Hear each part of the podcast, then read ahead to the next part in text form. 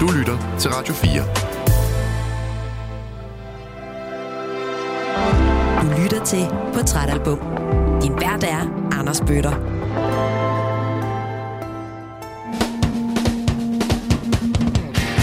Rigtig hjertelig velkommen tilbage til Portrætalbum her på Radio 4, hvor ugens gæst er sanger, sangskriver, musiker Paul Krabs. Lige nu der lytter du til del 2 af ugens udsendelse. Har du ikke hørt del 1 endnu, så vil jeg kraftigt opfordre dig til at lytte til den først. Paul han har valgt The Who's femte studiealbum, Who's Next, som det album, der skal være med til at tegne et portræt af ham.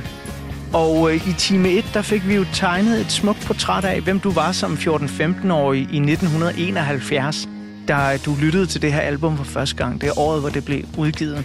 Og vi sluttede øh, den første del af med at høre lidt af nummeret Bargain. Og jeg lovede jo, at øh, du godt lige må sætte et par ord på, mm. hvorfor lige det nummer, fordi der er jo en del numre på pladerne, du kunne ja. vælge imellem. Så hvorfor lige Bargain? Jamen, jeg tror bare, der er nogle numre, som, som... Da jeg lige hørte albumet igennem nu her igen, så var det ligesom... Der er nogle numre, der bare stak ud fra starten. Altså, jeg, jeg synes, at de har... At der er noget med... Noget, noget med The Who's numre, som har nogle introer, som nogle gange er stærkere end, end nummeret egentlig. Jeg har altid synes det samme om D&D. Jeg har altid synes, at åh, hvis bare... Det, altså, de der, nogle af de introer, som cover laver, hvis bare hele nummeret var lige så, stod ligesom... Og jeg ved, hvor svært det er. Jeg ved, at, at, at der er sikkert også mange, der vil sige det om min sang. Men, men det der med at have sådan nogle, altså sådan nogle, øh, nogle introer på nogle sange, som bare giver... Oh, altså, det giver så meget lyst til at bare æde det nummer, ikke? Ja. Og sådan synes jeg bare, at har været for mig, øh, ligesom så mange andre øh, hunummer, fordi Pete Townsend har været en fuldstændig vanvittig øh, stilskabende både akustisk guitarist og elektrisk guitarist. Altså en vanvittig god guitarist, synes jeg.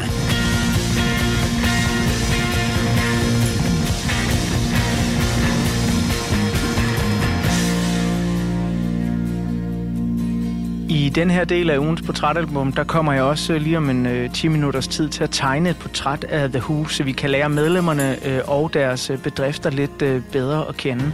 Men øh, Paul, vi øh, efterlod dig jo i øh, del 1, sådan, øh, der hvor din øh, solo-karriere begynder at starte, i mhm. slutningen af 70'erne, begyndelsen af 80'erne, øh, og du fortalte om, hvordan at du måske ikke sådan havde den helt store plan, men bare ligesom led, lidt efter den næste gulderød, og, men hmm. vup til vap til nu sidder vi her i 2023. Øh, ja sådan cirka 23 albums senere. Mm. Og lige nu her i øh, den her sensommer tidlige efterår, der øh, har du snart gang i et nyt projekt. Du har slået pjalterne sammen med Michael Falk igen. Det er ikke første gang, det sker. I kalder jer Krabs Falk. Ja. Og jeg er jo dødsens nysgerrig på, hvordan det kan være, at øh, to musikere, der er så veletableret i sin egen ret, har lyst til at slå pjalterne sammen. Hvad er det, I kan sammen, som du for eksempel ikke bare kunne gøre alene?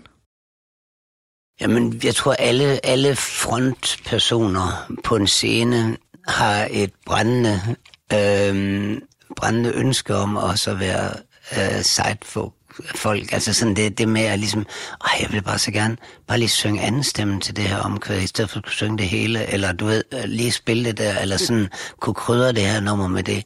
Og der har Michael og jeg bare et fælles sprog og en, øh, en fælles forståelse, og vi har jo en fælles historie, vi har stået altså til den samme Deep Purple-koncert 15 meter fra hinanden øh, i Valbriskohallen, uden at kende hinanden, hvor han var deroppe med en delegation fra Tønder, og jeg øh, havde øh, selvfølgelig arbejdet i sportshallen og fået gratis billet for kom ind og stod der.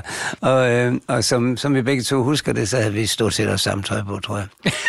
Men altså, det, var, det, er sådan, det er sådan, vi er vokset op, og vi har så meget øh, til fælles, og det er jo sådan noget, man skal gøre en gang imellem, og ikke gøre det for tit, fordi så, så slider man, øh, man ved, hvor, hvor opslidende det er at turnere sammen. Øh, så, så er det bare en øh, helt fuldstændig naturlig, nysgerrig lad os prøve at se, hvordan fanden det kan fungere, da vi begge to blevet så meget øhm, sådan, altså vi, vi er mere afslappet i vores, øh, i vores karriere, end vi nogensinde har været begge to, og vi er et sted, hvor vi synes, at vi øhm, egentlig slapper mere af ved det, end vi nogensinde har gjort, ikke? Vi øh, skal øh, lige høre en lille smule af den øh, nyeste single, der er ude, i hvert fald når det her øh, program bliver optaget her den 22. august. Det er et nummer, som øh, hedder Kalder drømmene tilbage. Der var år, der nærmest gled af kalenderen Der var glemte dage i et herrens vejr Vi fik skrammer som vi aldrig helt kunne hele Og en kile slog ned i os hver især der var en kløft, der skar sig tværs igennem verden? Vi blev som fremmede på jord. Nu trækker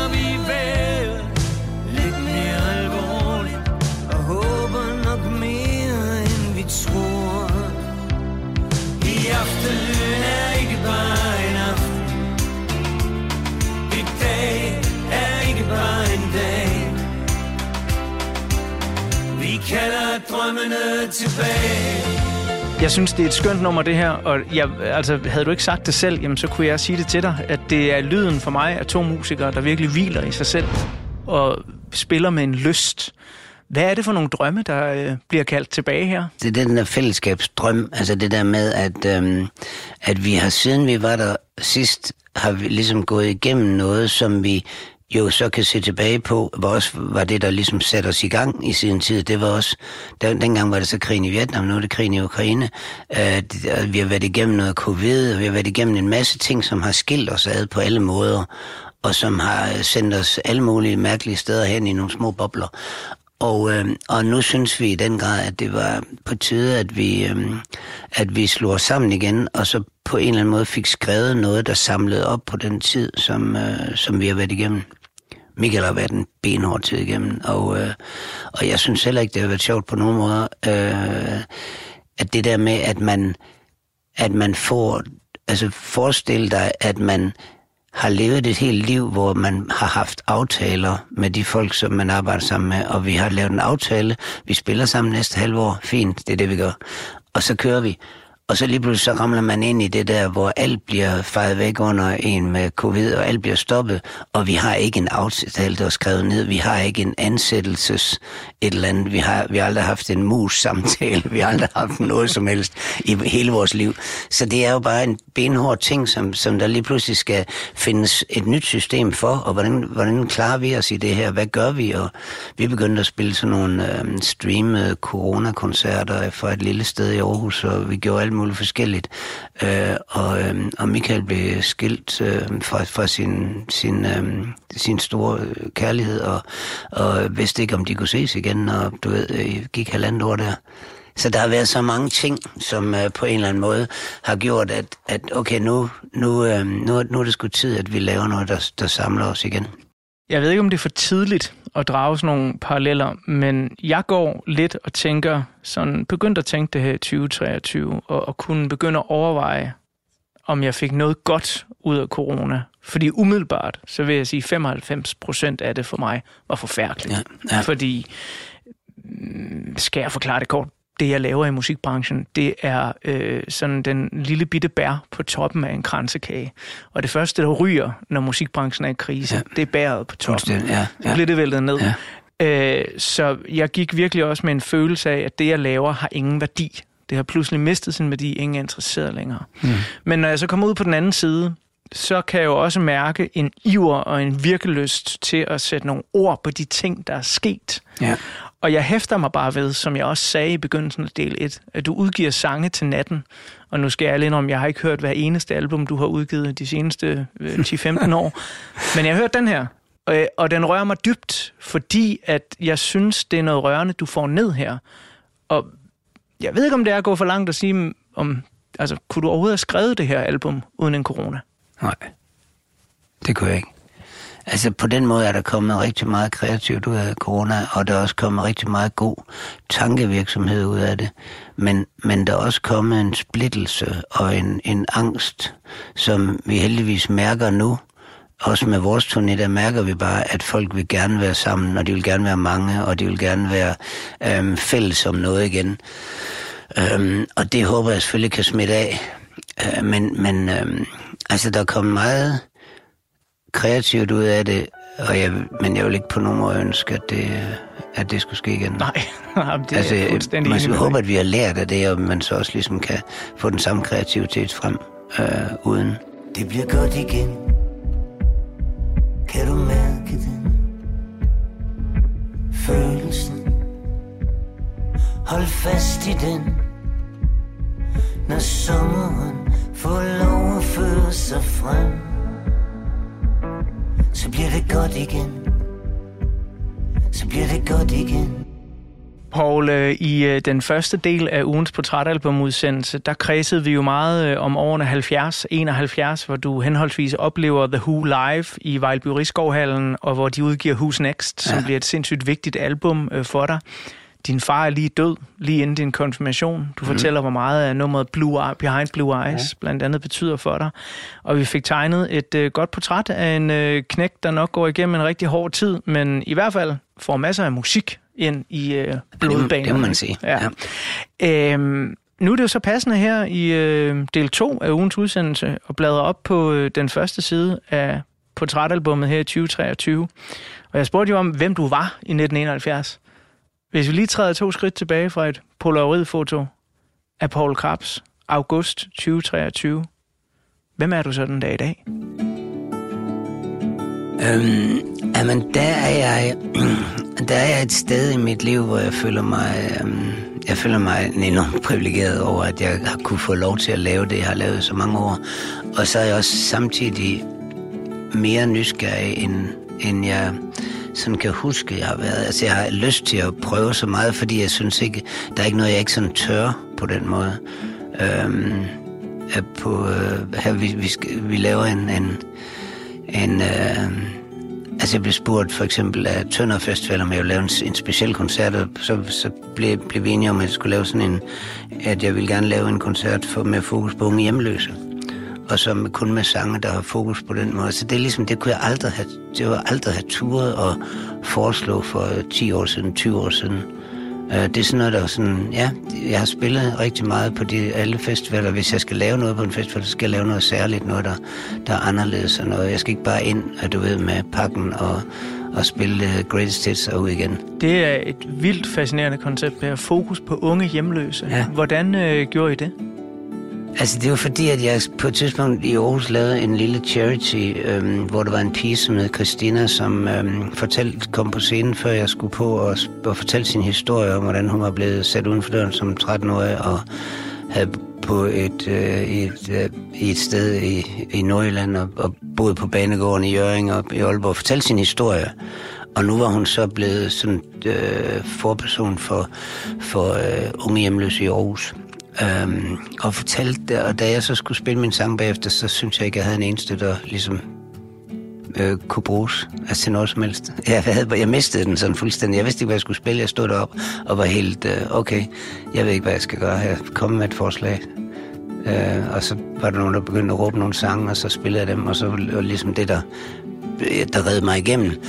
Og så, så fik jeg så skrevet øh, en sang om, om hendes historie øh, til hende, øhm, og hun kommer så på den der koncert øh, og åbner koncerten i Tønder, øh, og så er, kommer rigtig, rigtig gode kolleger og venner. Sten Jørgensen kommer, Kira kommer, øh, Kaiser Valla kommer, Henning Kvindnes kommer fra Norge, og øh, en ung øh, ven, vi har fået, der hedder Karl Christian, kommer fra Hvide Sande, og har alle sammen sange med, som, som har det tema af den der rødløshed, og, og det at at man ikke lige har, at der har været perioder i ens liv, hvor man ikke rigtig har følt sig hjemme nogen som helst steder. Øhm, og så prøver vi at lave en koncert med, med sange med fokus i den retning. Øh, og, og det er jo, øh, at det glæder jeg mig helt vanvittigt til, øh, fordi det er så, det er sådan, wow, det bliver, jeg tror, det bliver fantastisk at være med i. Hun blev født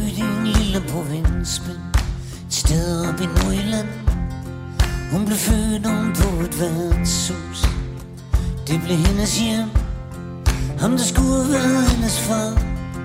Døde druk i det allerførste år. Det blev ikke nogen dans på rosen. Det blev no dance at all.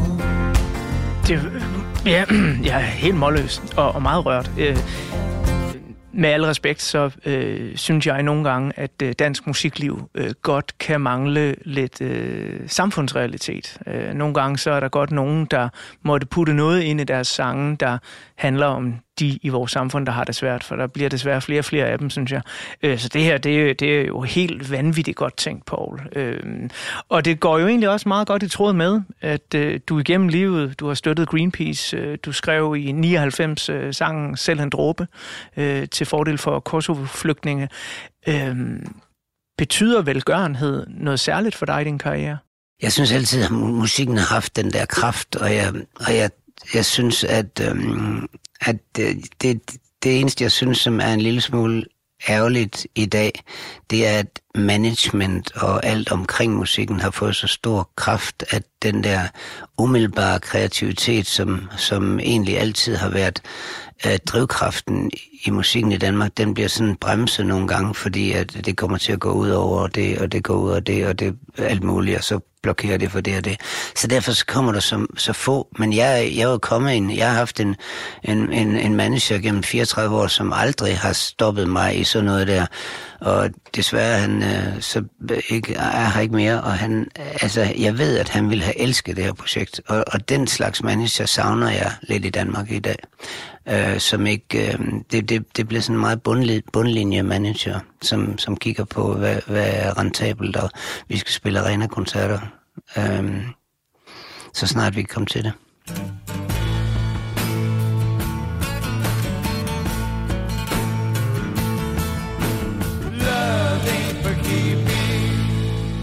Paul, øh, jeg skal jo huske her i programmet også at holde fokus på øh, The Who, øh, fordi det er jo øh, bandet, som du har valgt, skal være med til at tegne et portræt af dig, eller i hvert fald deres album Who's Next. Ja. Og for at alle lyttere lige kan være lidt med på, sådan, jamen, hvem er The Who egentlig, øh, så vil jeg lige om lidt bladre op på øh, en ny side af portrætalbummet og øh, tegne et øh, lille portræt af det her britiske orkester. Men det er jo nærliggende, inden jeg lige spiller pladens korteste nummer, Love Ain't For Keeping. Dejligt nummer også, ja, synes jeg. Ja. Og spørge dig, her i 2023, øh, betyder The Who og en plade som Who's Next øh, stadig rigtig meget for dig, eller er det mere sådan øh, teenage Paul-nostalgi? Nej, den betyder stadigvæk meget for mig. Det, der er nogle numre, der er nogle sange, som jeg synes, eller der er nogle album, som jeg synes er tidslommer, som hører til i den tid, og som er svære at høre i dag.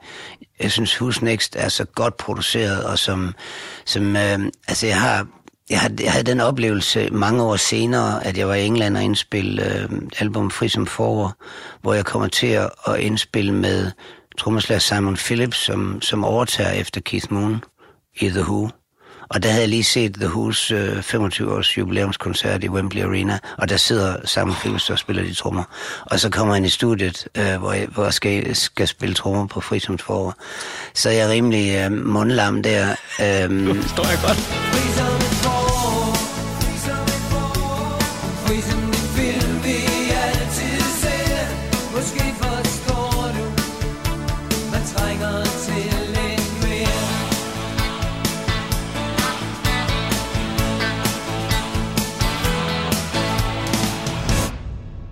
Og jeg, jeg vil så gerne have de der Who-historier. Jeg, jeg, jeg er helt ødelagt for, men han vil egentlig helst snakke om heste og, og, og noget racerbil og nogle ting, han er, han er meget optaget af på det tidspunkt. Men jeg får lige nogle Who-historier. Og det, det har gjort, at, ligesom at, at The Who vil altid være der ved siden af mig i det der. Øh, en af de historier, som han fortalte, som, som jeg, jeg gerne lige vil fortælle, det er, at øh, The Who på et tidspunkt spillede i Las Vegas, og der, havde, der kom øh, Clapton og forærede Pete Townsend hans øh, Fender Stratocaster guitar, signaturguitar, som han lige havde fået lavet, som var ligesom øh, Eric Claptons. Du ved, som han havde ligesom bestemt, hvordan den skulle være, den der Fender Strat. Mm. Og den forærer han så til øh, Pete Townsend, og Pete Townsend bliver så glad for, at han spiller på den til koncerten. Okay. Og så, øh, og så på et tidspunkt i et af de der møllesving, han laver, og vender han sig om mod Simon Phillips, og så øh, banker han hånden igennem øh, vibratorarmen på den der, fordi at det han ikke vant til, der er. Ej. Og, øh, og, der, og der kigger han op på John, altså kigger han op på Simon Phillips, og Simon Phillips øh, ved, at det, det plejer at være et signal på, så slutter nummeret. Og det gjorde det så også, men, men Pete Townsend lagde sig så ned og havde den der stikkende igennem hånden. Ej, nej, Og nej. det var jo- han fik den hele vejen igennem hånden. Gennem, gennem hånden. Det er jo en jernstang, han får gennem Ja, hånden. det var, det var sådan en vibratorarm, der stak igennem hånden. Au. Og, og det, det, som der så sker, ser der, der er sådan en, jeg har set en DVD fra en, øh, nogle koncerter lige efter, hvor, hvor han spiller med sådan en stor forbinding på hånden. Men han spiller så aldrig på den guitar der mere. Nej, okay. Men det var den eneste historie, jeg fik, og den var sådan lidt, okay, det var, det var da en forfærdelig historie. Men det var den eneste The Who historie, jeg fik fra Simon Phillips, så jeg ville egentlig gerne have så mange. men, øh, Det er men det var stort at spille med ham, og det var stort at bare at, øhm, at, at, at være i studiet med ham, øh, og høre ham selvfølgelig øh, spille vanvittigt godt på min nummer også. Og hvis man gerne vil se Pete Townsend øh, lave nogle af hans helt fantastiske møllesving på øh, gitaren, så ligger der tusindvis af dem inde på YouTube. Det er ret fascinerende at se, øh, også at han kan, kan holde det igennem så mange år, fordi mm. det er jo ikke kun, når han er ung, han, han gør det. Altså, det bliver jo ved og ved og ved. Men som lovet, så øh, skal vi lige have øh, albumets korteste nummer, inden jeg bladrer op på den næste side af portrætalbummet. Det her, det er Love Ain't for Keeping. Lean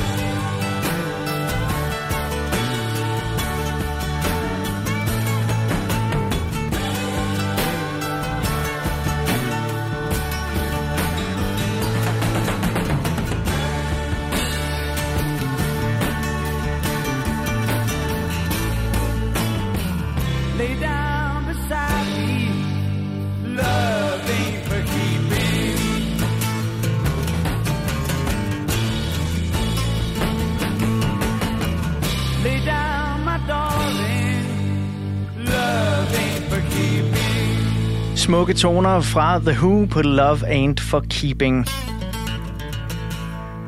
Nu der vil jeg bladre op på den næste side af portrætalbummet, hvor der som sagt er et billede af The Who. Men inden vi kommer til det lille miniportræt, så skal du lige have en lille bitte smule af et nummer fra der, hvor det hele startede. Nemlig i bandsene The Detours og The High Numbers.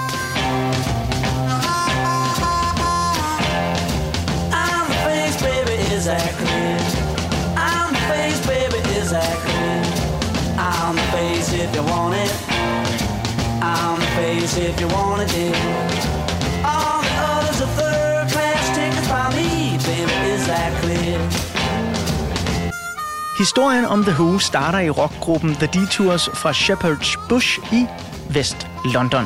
I 1964 der beslutter de sig for at skifte navn. Bandleder, sangskriver og guitarist Pete Townsend tømmer idéskuffen og præsenterer forsanger Roger Daltrey for en række bandnavne. Og da Roger Daltrey han ikke bryder sig synderligt om navnene The Hair, No One og The Group, der måske minder lidt for meget om The Band, ja, så ender han med at gå med det sidste forslag i bunken, The Who. De to venner debuterer som The Who sammen med bassist John Entwistle og trommeslager Keith Moon i 1965, da de udgiver singlen I Can't Explain. I'm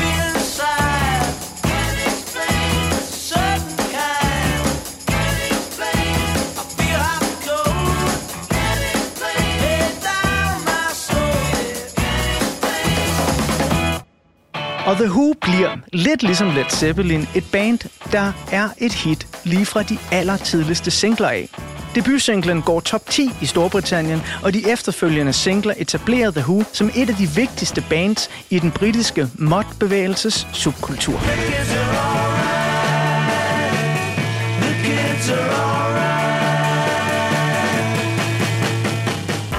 Især singlen og titelnummeret fra debutalbummet My Generation skaber en tsunami, hvis bølger ikke kan undervurderes i musikhistorien.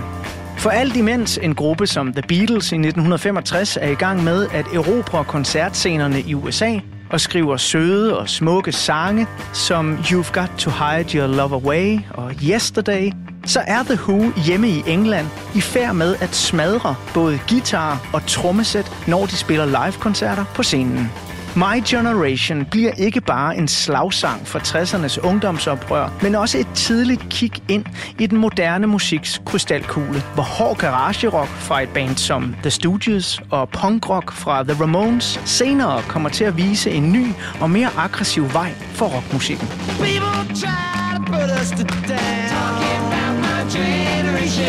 Just because we get around. Talking about my generation. Things they do look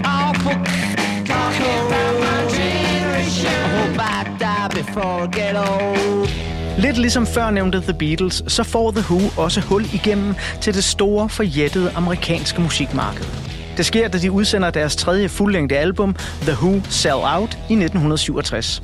Den syrerockede første single, I Can See For Miles, bliver The Who's første og sidste top 10 single i USA. I can see for miles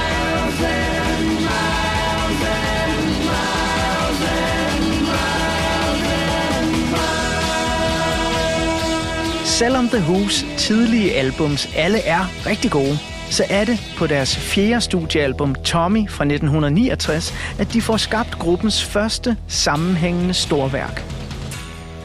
Et konceptalbum, der hovedsageligt er skrevet af guitarist og bandleder Pete Townsend. Sangene handler om hovedpersonen Tommy Walkers traumatiserende barndomsoplevelser, hans ungdoms forsøg på at flygte fra smerten, blandt andet igennem pinballmaskiner, og til sidst hans mislykkede forsøg på erkendelse foran spejlet, hvor han i stedet for helbredelse udvikler et messias-kompleks. Ever since I was a young boy, I played the silver ball. From Soho down to Brighton, I must have played them all. But I ain't seen nothing like him in any amusement hall. That deaf, dumb, and blind kid sure plays a mean pinball.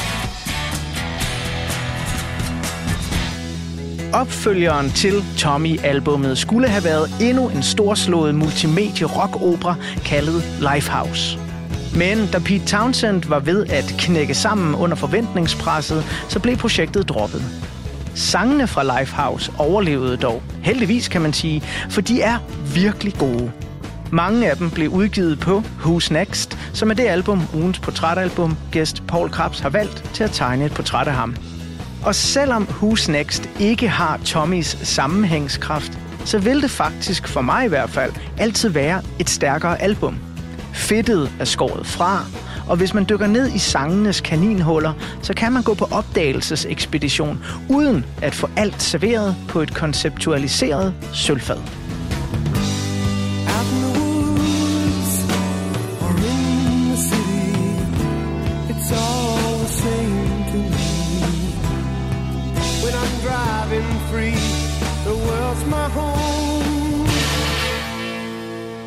Efter Who's Next følger flere kæmpe projekter fra bandet, som blandt andet kaster sig ud i en filmatisering af Tommy-albummet og udgiver det store dobbelte konceptalbum Quadrophenia i 1973. Albummet er blandt andet en hyldest til den modbevægelse, der i 60'erne var med til at skabe The Who's første store succeser.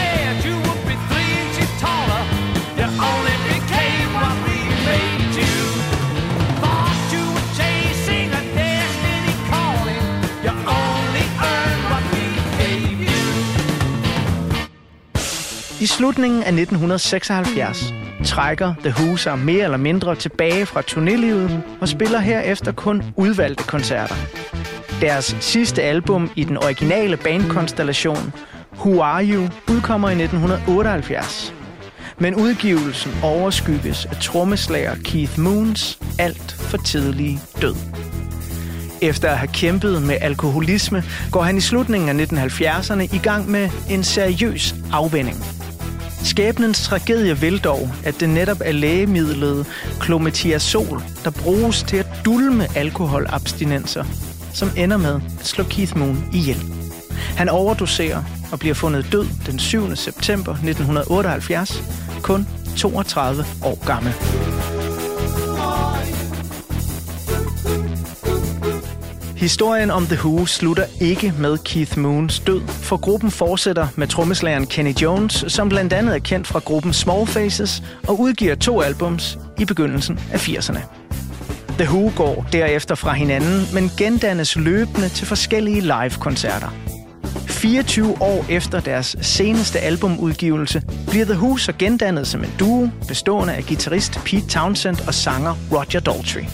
I 2006 udsender de således studiealbummet Endless Wire, og i 2019 albummet, der bare hedder Who. Men hverken de to albums fra 80'erne eller gendannelsesalbumsene kommer i nærheden af den styrke, som The Who havde i deres bedste år fra 1965 til 1975. Danny laid back and surveyed the view. A king on his bench. He was cold, he was blue. Asked for permission to give him a note. He nodded, not moving, just scratched at his throat. Men selvom The Who kun var på toppen i cirka 10 år, så var de med til at definere nye spændende veje for rockmusikken. Og som musikformidler, så vil jeg være evigt fascineret af det spænd, der ligger i deres lyd og udtryk, fra de tidlige, næsten punkede sange ala My Generation, og så op til kæmpe udstyrsstykker som multimedie rock-opera-numre, såsom Love Rain Over Me. The Who var et af de første store bands, der smadrede deres instrumenter på scenen. De var et af de første store bands, der spillede med store Marshall guitarforstærkere stablet oven på hinanden. Noget, der siden er blevet selve symbolet på et succesfuldt rockband. The Who var også et af de første bands til at tage brugen af synthesizers og keyboards i rockmusik alvorligt. De var et af de første bands til at tænke multimediekoncepter ind i deres albums og koncerter og film, samt et af de få bands, der virkelig turer at gå deres egne veje og satse stort på deres kunst. Og det fortjener de en kæmpe anerkendelse for. I won't get to get what I'm after till the day I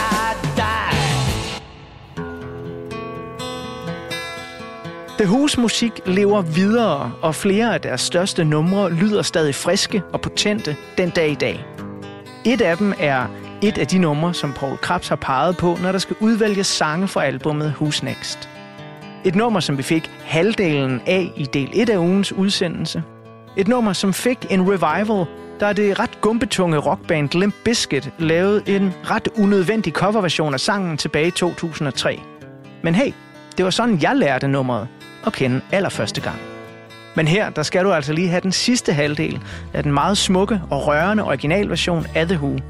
Det her er Behind Blue Eyes. No one knows what it's like to feel these feelings like I do. And I blame you. No one bites back as hard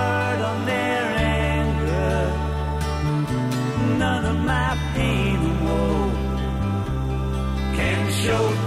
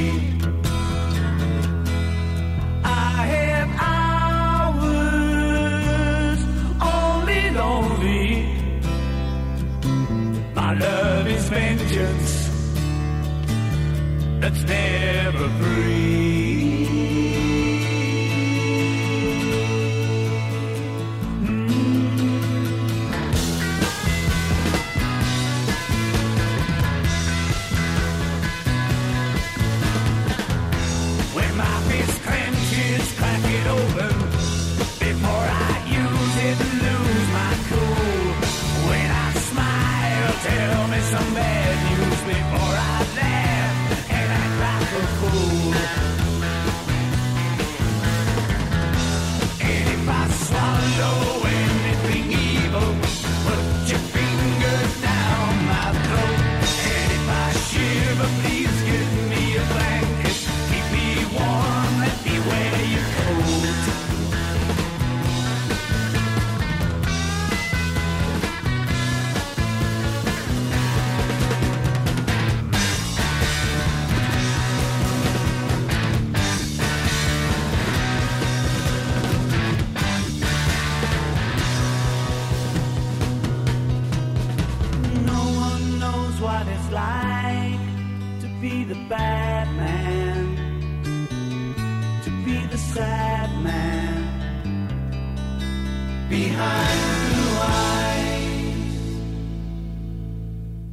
Så var der lige en uh, lille overflyvning af et af dine favoritorkester fra 70'erne på Det er skønt at høre. Tak, øh, fordi for det. det. er del med også svært at øh, skulle skrive noget på dem, Mm. der, der ikke må fylde mere end små 10 minutter eller sådan noget. Ikke? Jo. Øh, for der er meget, man kan dykke Mm. ned i. Øh, Jeg var også begyndt på at skrive sådan en hel side om, hvor dygtige de er på deres instrumenter. Men eftersom jeg ikke selv er musiker og ikke kan slå en tone an, så tænkte jeg, det, det bliver simpelthen for meget. Det må jeg lade Paul om. øh, og vi fik jo resten af Behind Blue Eyes her. Mm. Øh, og, og jeg skylder jo måske lytterne at sige, at grunden til, at jeg simpelthen øh, jamen, har, havde det stramt med det nummer i mange år, er fordi mit, mit absolut hadeband i begyndelsen Ja. af nullerne, Limp Bizkit, Ja. laver den her coverversion. Og stadig den dag i dag, når jeg hører The Who's originalversion, så kan jeg se forsanger Fred Dursts ansigt for mig i den her musikvideo, de Nå. lavede med skuespilleren Hal Berry, og det er jo ja. for sin tid en fin coverversion, Ja. øh, som ikke bringer noget nyt på bordet. Men jeg må sige, at jeg har skulle koncentrere mig meget for at slippe ud Ja. af de her minder, det jeg skal har. man jo. ikke? Ja. det Når, er man, jo det. når man har coverversioner først. Altså, det er jo, det er jo en, en sjov kultur, der bliver lavet. Altså, hvor der er nogle numre, hvor man bare sådan, okay, det nummer har fortjent en cover. Ja. Uh, og, uh, og man må også sige, at der er jo mange, som for eksempel er kommet ind i Bob Dylans univers via Brian Ferry eller en hvem som helst anden, som har lavet så mange uh, rigtig smukke covers af, af Bob Dylans sange. Um, og det er jo det er også en vej at komme ind, uh, men, men um, det er samtidig, jeg har, jeg har da også været med det nogle gange. Ja, det, kan, kan du huske, da Limp Bizkit lavede den her? Nej, jeg kan ikke huske det. Nej, det skal du være Jeg- glad for. Ja, No one knows what it's like bad man, to be the sad man behind blue eyes. Men det er jo faktisk, altså øh, skylder jeg også at sige, det, det er jo netop en vej ind i musikken. Ja. Altså, jeg, jeg hørte Knockin' on Heaven's Door med Guns N' Roses, ja, ja, før jeg hørte det er med Bob det. Dylan. Nemlig, ja. ja. Øh, og på det tidspunkt kendte jeg godt Bob Dylan, men, Ja. men det var Det ikke, altså, til. den lå jo på et western Ja, soundtrack, som ja. ja. min far ikke havde på kassettebånd. Præcis. så den, Ja, ja. den fik Ja. jeg jo ikke øh, Nej. øh, sådan det, det store øh, forhold til.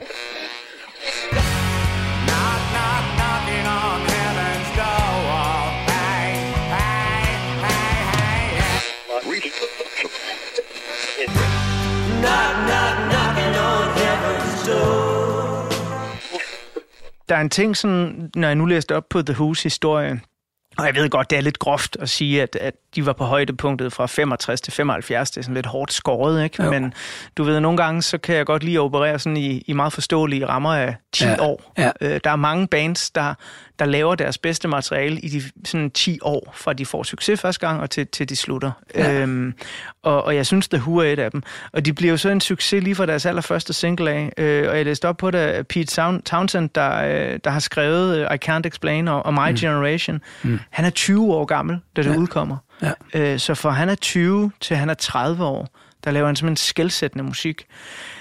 Og Paul, din vej ind i musikken har jo været lidt anderledes i det, at du fik jo løbende nogle hits. Øh, Jeg kan huske at have hørt øh, din musik i mit barndomshjem, også før Små Sensationer Ja, udkom med ja. det helt store hit. Mm.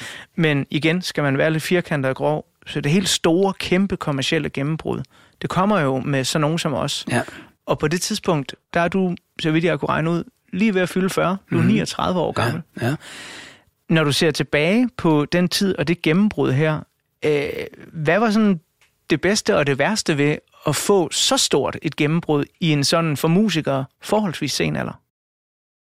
Øhm, altså, det, det er i hvert fald, der var i hvert fald mange, mange fordele ved det. Altså, i forhold til, at øh, både Michael, som bragede igennem med Malurt som 18-20-årig, øh, Nana, som jeg også har spillet med, som også var meget, meget ung, da hun øh, brød, altså, bragede igennem på samme niveau. Øhm, der, der synes jeg, at jeg havde allerede både øh, lært en masse at kende, og, øh, og også samtidig fået mig selv placeret i sådan en... en altså, jeg havde jo jeg havde allerede fået min, mit første barn der, og jeg, jeg var jo øh, på den måde øh, forskånet for den der... Øh, med, jeg havde lært at sige nej også. Jeg havde lært at sige, at det der, det behøver jeg ikke. Men det var svært alligevel. Altså, det var, jeg var så glad for, at jeg boede i Amsterdam, da det skete, da, da Små Sensationer, som jo var sådan en slags sidste redning vi prøver lige en gang. Men jeg havde været rundt ved alle pladselskaberne, og hver gang var det ligesom, okay, det gik ikke, vi, øh, vi fik røde tal, og vi kunne, ikke, vi kan ikke lave et nyt album med dig. Videre til et nyt, og så fik jeg den der sidste, sidste chance, øh, som, og der boede jeg i Amsterdam, øh, og der, der var jeg jo sådan væk fra det, da det skete, men det skete også langsomt. Altså det, det blev, og øh, sådan nogle som også var jo ikke første single, det var sådan tredje single eller noget, ikke? Øhm, men jeg kom hjem om sommeren og skulle spille øh, en række koncerter, der så hele tiden blev udvidet og hele tiden blev... Øh, og lige pludselig så kunne alle synge alle mine sange. Ikke? Så det var en... Øh, altså det var jo en... Fra at jeg havde været sådan et klubnavn, som kunne fylde musikklubberne, især i Jylland og på Fyn og, og nogle enkelte steder i København, så var jeg blevet til noget, som, øhm, som var blevet sådan lidt folkeligt og, og hver mand, så alle skulle ind og høre det der. Jeg havde den den sommer, ikke? Øhm, og det er jo ikke sundt for nogen. Øh, men... heller, heller en, der er ved at blive før. Nej, nej, nej, det er det ikke. Det er ikke sundt for nogen. Det er, ikke, øh, det er, jo, det er jo fantastisk at opleve, men det er ikke sundt. Øh, det, er, det, er en svær, det er en svær ting, fordi man, man, øhm, man, også, man bliver hævet ind til alt muligt, og skal gøre sig klog på alt muligt, fordi man er det der store navn det år, ikke? Øh, og skal stille op til alt muligt. Og jeg, i, dag, i dag er jeg jo lykkelig for, at jeg ikke at jeg, jeg havde et eller andet sådan noget seks øh, nomineringer og, og vandt P3-prisen men de fem andre gik til nogle andre. Og dengang, jeg kan huske den aften, hvor vi sad til det der nomineringsnøde, eller det der, den der Music Award, der var jeg tænkte, okay, det bliver ikke mig, det bliver ikke mig, det bliver ikke mig. Og så bagefter så var jeg bare lykkelig over det, fordi at det er lidt ligesom, hvis man, alle de der mine kolleger, hvor man ligesom, okay, jeg, jeg, så lavede vi det, plade, den plade, og så var vi dem, der havde den det år, fordi det er jo, Danmark er et lille land, så det, det, det skyller ind over, så bliver det Andreas Øjberg, så bliver det, så bliver det et andet, så, så får de alt det år, og så er det bare svært, så går det bare lidt ned ad bakken. Mm. Altså, man kan ikke leve op til det, og man kan ikke, jeg havde sådan en fantastisk ting med, at jeg, fandt, at jeg fik den der P3-pris, og så, øh, og så resten, det var sådan nomineringer øh, hvor Karoline Henderson øh, rendte med det hele det år. Ja. Øh, fordi Kasper, Kasper og hun havde lavet et album sammen, som, øh, som, øh, som, som tog det hele det år. Og, øh, og jeg tror også, at det, jeg ved ikke, hvordan hun har haft det med det, men jeg, jeg kunne forestille mig, at det, det var svært at komme efter.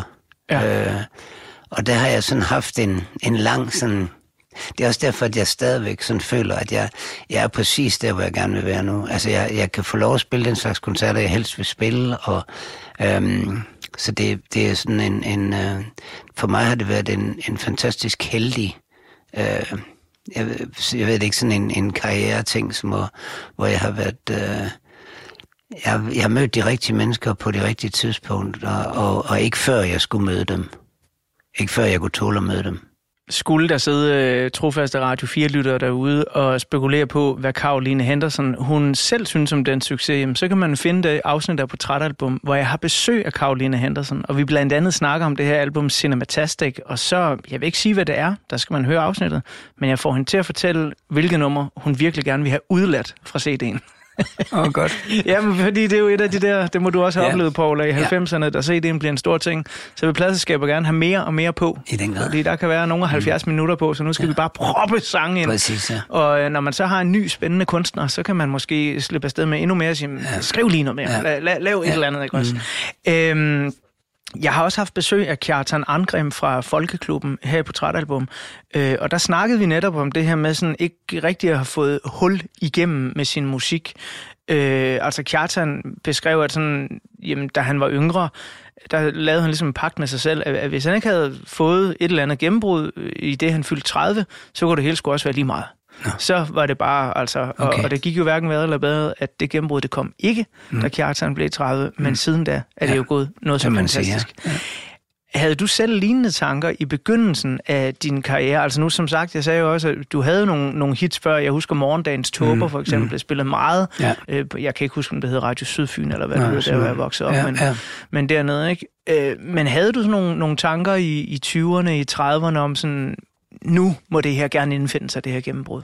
Nej, det har jeg aldrig haft. Jeg har altid troet på, at uh, den var der, når vi lavede et nyt album.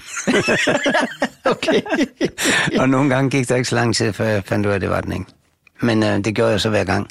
Men, men uh, jeg har ikke... Uh, jeg er på den måde ikke... Uh, jeg har ikke haft, jeg har ikke haft øh, evnerne, eller hvad skal man sige, jeg har ikke haft de der langtids, jeg er ikke sådan en strateg på den måde. Jeg kan ikke, jeg kan ikke øh, sige, altså jeg skal nå det inden, jeg når det, jeg når, og så prøver jeg sådan at være der. Øhm, altså, øh, i, jeg tror på det, jeg laver lige nu, og, og sådan, sådan har det altid været.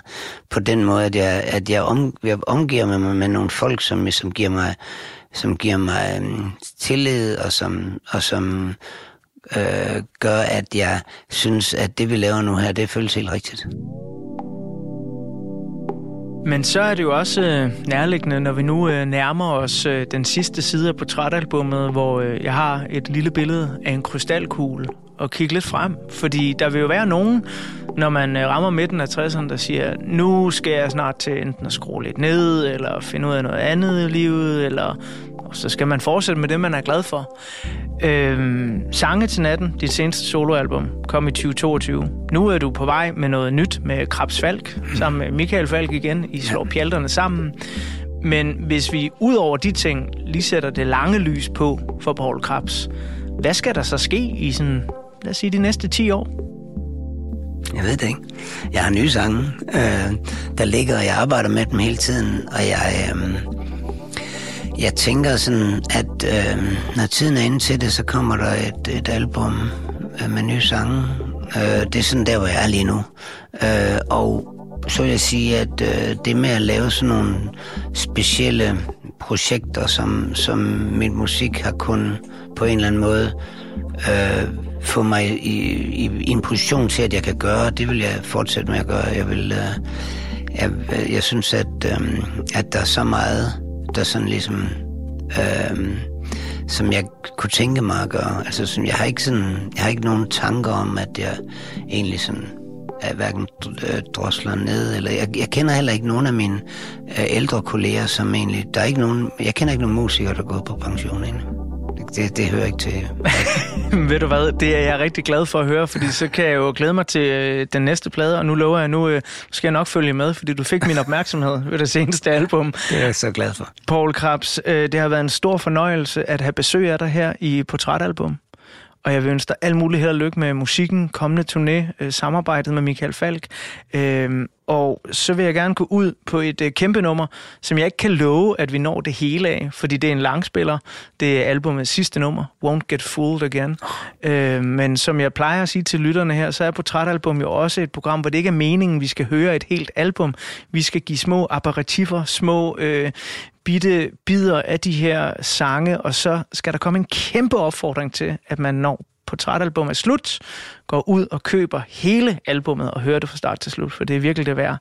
Men Won't Get Fooled Again, det er også et nummer, som du pegede på, mm. øh, og jeg synes jo, det er nærliggende at slutte programmet med det sidste nummer på ja, albumet. skønt. Hvorfor er det en af de store for dig?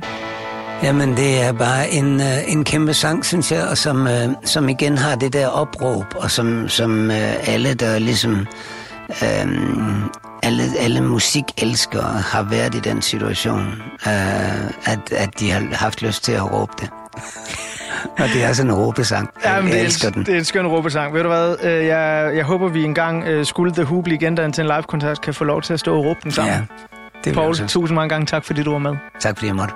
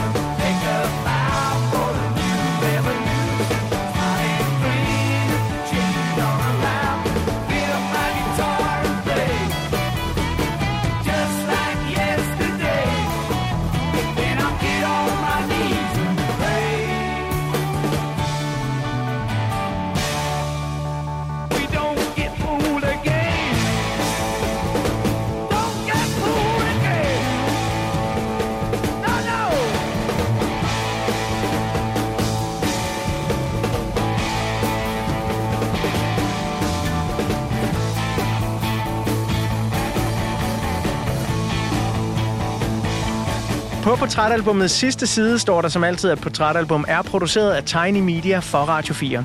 Mit navn er Anders Bøtter, og sammen med redaktør Michelle Mølgaard Andersen vil jeg gerne sige mange gange tak, fordi du lyttede med. Der er flere portrætter fra programmet her hver fredag kl. 17-19 på Radio 4, eller lige der, hvor du finder dine podcasts. Og når du så har fundet os, så må du meget gerne trykke på den lille knap, hvor der står abonner. Jeg levede, jeg levede som kriminel i 6 måneder. Jeg var med til at sælge stoffer. Jeg stod med folk med skyder og knive, kæmpe poser coke og distribuerede. Det sidste måltid er tilbage med en ny sæson. Jeg blev sat ind i en rockerborg. Så sidder vi og spiller poker. Med nye gæster og nye samtaler om det liv, der er levet. Det er en drøm at prøve, men det er ikke et liv, jeg har lyst til at leve. Og den død, der venter efter den sidste bid. Jeg kan garanteret komme i spillet for at sidde og sige sådan noget. Lyt til det sidste måltid i Radio 4's app, eller der, hvor du lytter til podcast. Radio 4. Var det det? Det var det. Ikke så forudsigelig.